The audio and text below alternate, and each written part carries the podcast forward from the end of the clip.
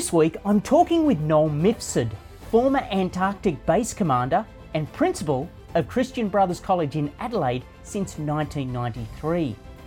Noel's career is a rich and colourful one, including time as station leader at Casey Station, Antarctica, captain in the Australian Defence Force Army Reserve Training Command, and principal of Xavier Community Education Centre in the Northern Territory. Whilst in the Northern Territory, Noel was meritoriously mentioned in Parliamentary Hansard, awarded the runner up in the NT Manager of the Year Awards, and accorded with the Northern Territory Chief Minister's Bravery Citation. His extensive global education experience across every continent includes keynote speaker and presenter at education forums in Australia, India, the Philippines, and China. Noel is a Knight of the Sovereign Order of Malta, a Justice of the Peace for over 20 years, and a former marriage civil celebrant and Deputy Coroner for the ACT, a title which is bestowed on Antarctic station leaders. The coroner's position, not the marriage celebrant. It was a great opportunity to chat with Noel, who is a principal who really lives life to the fullest and seeks out new and valuable experiences for himself, his staff, and his students to ensure they keep growing within themselves and their communities. Today I'm talking with Noel Mifsud from Christian Brothers College Adelaide. And he's had a variety of different experiences over the years and is now principal of the college. Welcome today, Noel. Thanks, David. Thanks very much. Can you give us a little bit of an overview of your experience in education, how you developed your teaching skills over the years, and what brought you ultimately here?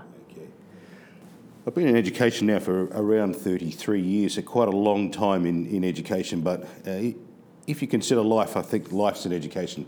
So uh, there's a, a, saying that uh, we're born a teacher from the moment a question leapt from the mouth of a child, and I've always been curious and I've always loved life with a, a deep passion. So I entered teaching as a young 20 odd year old in an all girls school. Very, very auspicious start. I was uh, 20 in an all girls private school teaching PE, and uh, that was interesting and exciting. and uh, my boss was a a very elderly nun who was uh, just deeply passionate about education and uh, watched me like a hawk. She would be um, outside every classroom that I taught, but I, I grew to love that lady, and uh, she, she, had a great lo- uh, love of life and great passion for teaching. And it's carried me through. I've, I've always loved teaching, I've always loved education. I moved from all girls to all boys schools. And uh, that was a good move in itself. Uh, boys learn very differently, they're very visual learners. Um, and I really enjoyed that mode of learning, scaffolding work for the boys so that they would understand it. Seeing that moment, that aha moment when you, when you break open a concept and, and just bringing things alive. I, I taught uh, physical education, which all, you know, all, the guys loved. I taught English and uh, how do you break open Shakespeare to, uh, to boys that are 14 and 13. So it's about just making it come alive and drawing relevance to their, to their lives. Uh, and that's what I do in teaching. I, I, modus operandi, if you like, is telling stories, and I love to break open meaning and to, to break open concepts by just telling stories. I've had a pretty rich and varied life, and that, that's certainly helped me in my teaching career. When we first chatted, I found out about uh, you'd been down in Antarctica, and that uh, can you share that story with us? How you ended up down there, and, and a little bit about the experience itself. I'm going to backtrack because what, what happened was um, very comfortable teaching in, in an all boys school in, in suburban Adelaide, South Australia. Uh, and then uh, I was doing some work with running boxing, a boxing gym for Indigenous street kids, of, of all things, here in Adelaide. And I got a call from the Northern Territory saying, Would you like to come and, and do similar work up there? And I said, Look, I, would love to, but uh, I don't know anything about it. And they, I said, I'm a teacher. And they said, We can get you a teaching job. So I moved to the Northern Territory. This is a bit of a long story. I'll try and make it as short as possible. Moved That's to the okay. Northern Territory. And then uh, when I was in the Territory, I found out that travelling back from the Northern Territory to, uh, to Adelaide, my hometown, was pretty expensive. So it was much cheaper to go to Bali and Indonesia and overseas. So that started my love of uh, travel. I, I, so I took a trip to uh, the Himalayas and I did uh, Annapurna mountain range in my 20s. I did a solo trek in winter uh, up through to uh, Hinku Base Camp and up through uh, the Himalayas. And as I was coming back down through the mountains, uh, I was just thinking, life just doesn't get any better than this. So I finished that expedition, jumped on a plane, met some Canadians who passed me the weekend Australian, and there was this great big ad saying, wanted base commanders for the South Pole. And I thought, I've just been on one amazing adventure, why not? so, uh, long, uh, it was a long process. There was an interview, there was a, a, a medical with uh, the Australian uh, military, uh, there was a psych testing, and there was a, a sick day selection workshop in Canberra, and was successful. Uh, was the youngest ever base commander. I was 28, 27 at the time that I applied to go to. Uh, I wasn't sure what station I was going to go to. So for the next six months, I embarked on just an amazing uh, array of training ex- experiences. So I fought fires with the Tassie Fire Brigade. I did uh, surgery in Royal Hobart Hospital. I learnt protocol in Canberra, everything from forklift, truck driving, a whole range of courses. And at the end of that six months, the Australian Antarctic Division had a look at me and said, okay, uh, we're going to send you to the South Pole. And Casey Station was what I was given, which was fantastic because we had the choice of Macquarie Island, which is sub-Antarctic, or the three Antarctic stations, Mawson, Davis and Casey. It was an amazing year. It was 1992 and a little bit of 93 that I was there as the base commander, leading about 110 people during the summer, and in winter a very small corps of uh, about 18 scientists and support personnel. So our, our, ostensibly our work was drilling deep ice core samples and uh, analysing those and sending those back to Australia when we could in the summer months. Remember, this is 1992, no computers. We were still tele- uh, yeah. uh, using telegrams, very uh, limited communication, no GPS, all the things we take for granted. Yeah. There was no um, air station as there is now, a, a runway, sorry, uh, as there is now. So we were locked in there for, for nine months. And the training that I had had to carry me through. And remember, I was a, a neophyte, a first first timer in the South Pole, and I had to lead with confidence. I had had a teaching background, which prepared me in some ways. Um, how does it prepare you? Uh, teaching builds your confidence. Teaching makes yeah. you uh, sure of yourself. Teaching gives you a, a, passion for life, I think, and a passion for uh, making the most out of life because that's what we do with our students. We say we want you to, to reach amazing potential and to, to dream big. I was from a family of nine kids, and uh, we pretty poor background. So, as a young boy, I never would have dreamed that I'd be in the South Pole. And later on, I'll talk about just how that South Pole experience has motivated me to, so to say to our students that you can do absolutely anything in life, no matter yeah. your, your, learning abilities, no matter what life throws at you, you can do amazing things. Mm. So there we were for. Um, 12 months in the South Pole. Um, a lot of my work was in the in the interior, so I would travel by quad motorbike or uh, these Hägglunds, these articulated vehicles, about 300 kilometres inland. We were uh, sleeping in tents for some of that experience. And it was a fascinating experience. The wildlife is just to die for. And we were in Zodiac boats in the summer months, and minke whales were swimming around us. Uh, there were emperor penguins and Weddell seals, and the, the wildlife is just uh, absolutely, absolutely pro- prolific. And it's an exciting time, and you're dealing with a whole array of people. So, for example, the scientists would say to you, you would give them an instruction or give them some guidance, and they just totally ignore you because their mind was on their scientific work. The tradesmen that were there, you gave them an instruction, they followed it to the T. They didn't want any collaboration, any any discussion. They just said, "Tell us what to do, and we'll do it." Uh, whereas the professionals, the the uh, doctor on base, and those that were uh, doing uh, the artists and the writers, whatever, they wanted to debate everything and talk about everything and explore everything. And I, I, mean, that's what we've got in our classrooms. We've got yeah. that vast array of personalities uh, as well. So the South Pole is just an awesome experience, and you never knew what was going to come next. You, you walk and you can hear your footsteps. You can hear yourself breathe. You look up at the sky and there's a, an aurora australis just changing colours uh, in front of you, and you're alone and you're resilient and it's just an amazing experience. And you taste life and you say that life has to be tasted and just explored to the fullest. So, how do you take an experience like that yeah. and it not uh, shake you and move you? And incidentally, I went straight from the South Pole to a principalship in, back into the Northern Territory in a remote Aboriginal island, the Tiwi Islands, about 100 kilometres north of Darwin. Uh, and what did I take from the South Pole? You take a, a resiliency that you can do anything in life, that, that nothing is impossible you take a sense of accomplishment that no matter what you do, you do it to the best of your ability and you just savour that success and you just you just thank yourself lucky that you've been given amazing opportunities in life, but you've got to go and find them and you've got to go and, and make the most of it. When I applied for the Antarctic job, I had a number of friends and family members saying, You're not going to get it. You, are too young. It's too too left field. You've got no experience, and I was just I, I said I'm going to try it, and even if I don't succeed, at least I know uh, hand on heart that I've tried it, and that's really important to just to to sometimes listen to your own voice before you listen to other people's voices, and that's kind of guided my life um, throughout. It's funny, you know, I visit schools and I give a lot of talks about Antarctica. And I remember when uh, I'd going to primary schools and I'd show them photos of, of seals and penguins, and uh, the children in the classrooms would say, What do they eat? What do the penguins and seals and whales eat? And you'd tell them.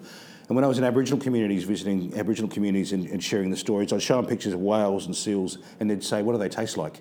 so, you know, just that different, different cultural yeah. nuance there. It's uh, Yeah. yeah. So So, what do they taste like? Um, obviously we were, we were very protective of, uh, of the wildlife. We, um, it was there that I sort of formulated my ideas on climate change. It's a really interesting topic because the, the hole over the ozone layer is greatest in, in the South Pole. We weren't allowed to light fires. We took all of our rubbish back with us. All of our human waste was processed on base and, and taken back. And what you learn is that we really do have to look after our, our planet. This is the last frontier that's untouched. And even that's not untouched now. We've got tourism. We, we know about the whaling that's happening uh, in international waters. Um, so we've got to look after our Earth, we've got to look after our planet. And the, the South Pole is our last vestige of, of untouched uh, territory. But as I said, that's now changing.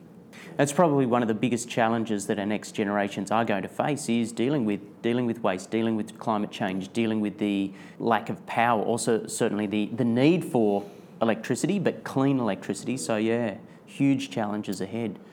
Even in our curriculum now, we're really looking at eco-sustainability as, as a really major part of our studies. So we're looking precisely those issues. And the way we teach now, in the, when I first started teaching, the teacher had the wealth of knowledge and they would stand in the front of the classroom, they would deliver, and you would have activities that helped to explore what you were teaching.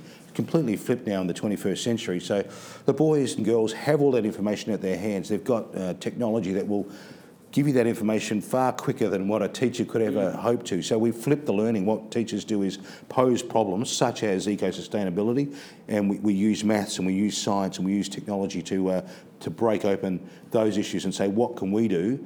This is our generation to, to make the world a better place. I mean, my generation left the world. We're still in poverty. We still um, got war. We've got climate change issues. We've got diseases that are still yet to be found a cure for. So the challenge for the generation that I teach, I say to the boys, well, this is what our generation have left you. What are you going to do to make this world a better place? It's not all negative. Of course, our generation also brought in the ICT revolution, and there was, there was Yeah. you know many advances in, in medicine and health. So uh, the, you know the question is there is to say celebrate, stand on the shoulders of giants of the past generations, but don't stand in their shadows. In other words, what's your generation going to do? And you're not going to do that by sitting at home, by sitting in front of computer games. Yeah, it's all fun and it's all part of the world, but Yeah. sometime you're going to have to leave your screen and you're going to have to go out in the real world. You're going to have to speak to people in the street. You're going to have to uh, really critically look at who's most at need. And we've got a lot of needs here in Australia. The refugee crisis is shocking. Homelessness is, is at, uh, I think, epidemic proportions at the moment. And we still have issues about uh, equitable sharing of resources. I think some of the issues in the world, and it's going to be water. It's going to be a, a huge issue. The rising sea levels, and and we've already seen mass migrations of people uh, due to. Um, well, look at uh, what's happening with the Rohingyas in uh, in Cambodia. The mass movement of people across the globe.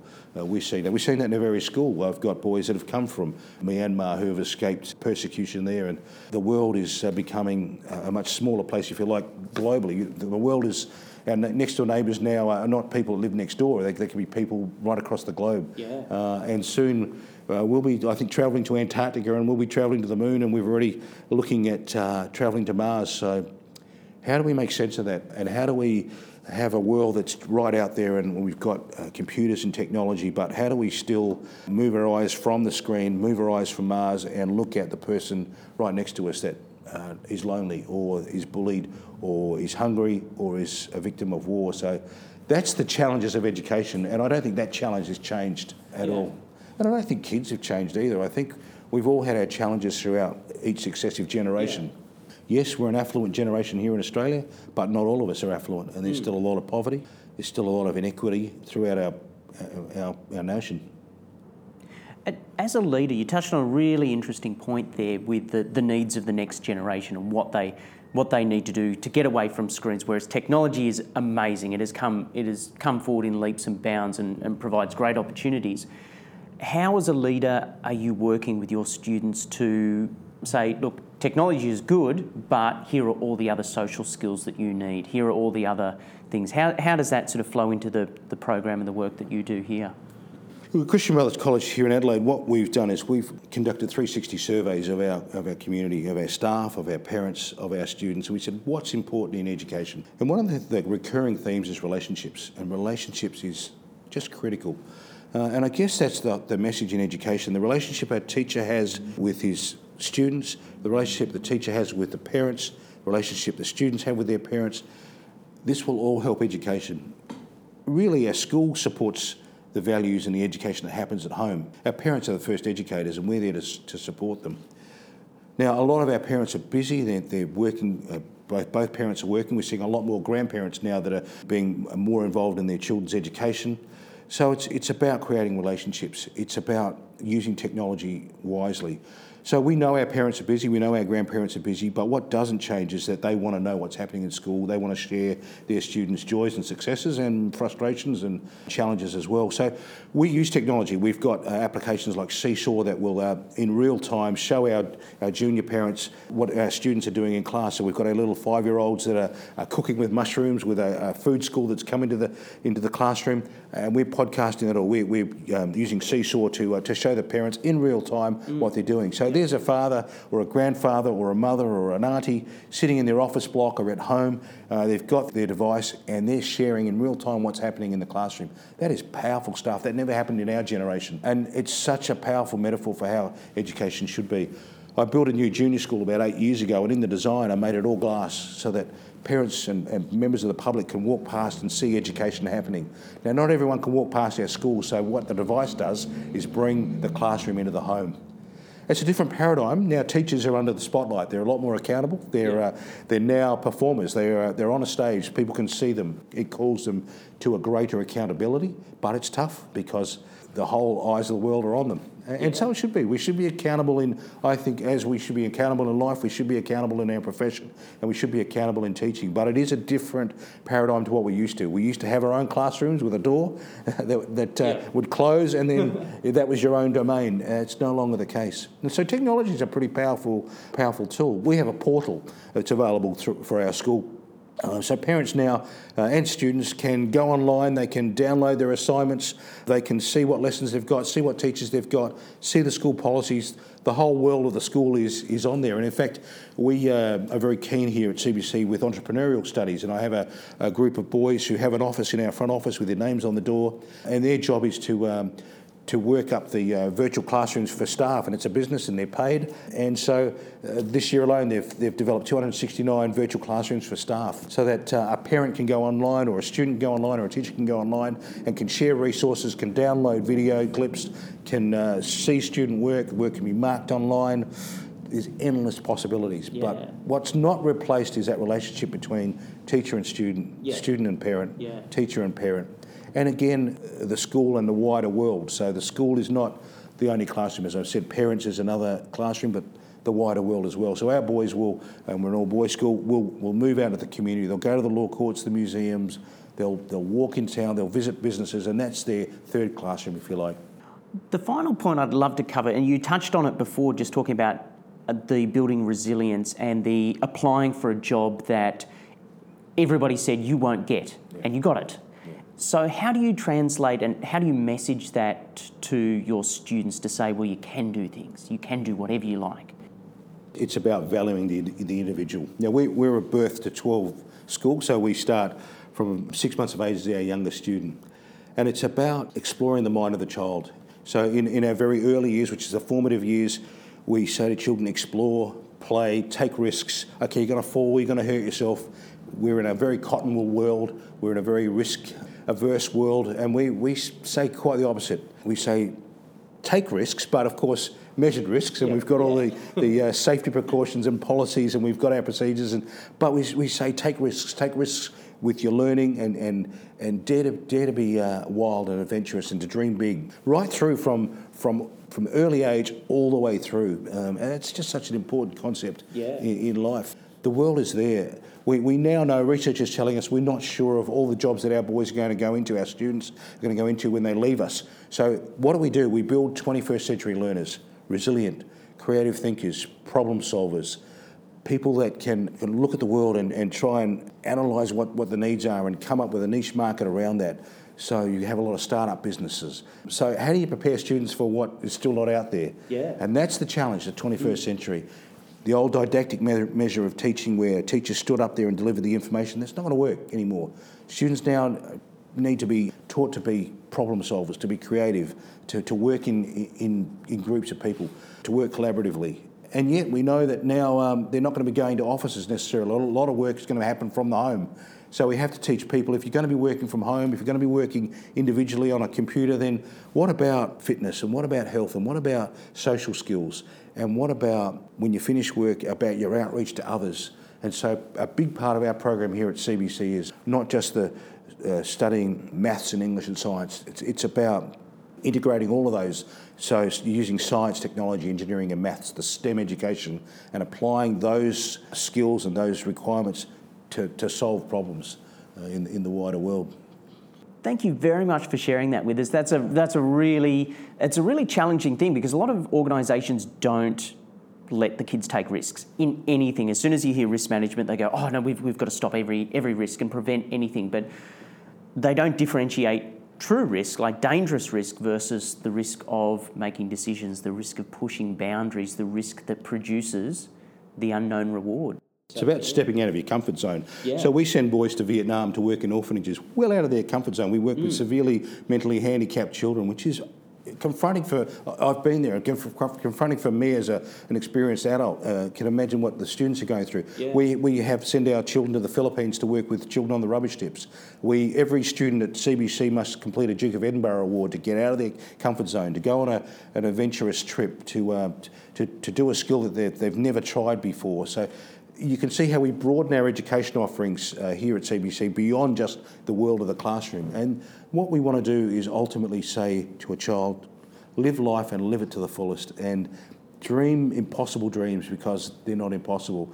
And the challenge is not everyone can go to Antarctica as we started, but it's about finding your own Antarctica in your life. What is going to be that moment of that, that moment of grace, that, that moment that's going to define your life? that balancing your life and the social responsibility yeah. that comes with that to others. Yeah. Yeah. I read a book uh, once about an Australian journalist, uh, Neil Davis, and his motto was from Lord Byron. It said, Sound the clarion, fill the fife. One crowded hour is worth an age without a name. One crowded hour is worth an age without a name. And that's how I've lived my life. One crowded hour and, and just, uh, just make that uh, the most, make the most of life and, and live it again to the fullest. Thank you for sharing just part of your journey because I'm sure there's far more to come. There's a lot, lots more to come. okay. Excellent. Thank Thanks, you very David. much, Noel. Good. Thank you. Ta. That was Noel Mifsud, Principal of Christian Brothers College in Adelaide. For more information on the college and the Antarctic Station, check out the links in the show notes. If you're enjoying the podcast, please rate us and leave a nice review. It helps others to find the podcast and helps me to review and improve the show as well. If you'd like to get in touch or want to let me know about an experiential education program you're running, please drop us a line through the website. Join us next week as we explore more great opportunities for experiential education.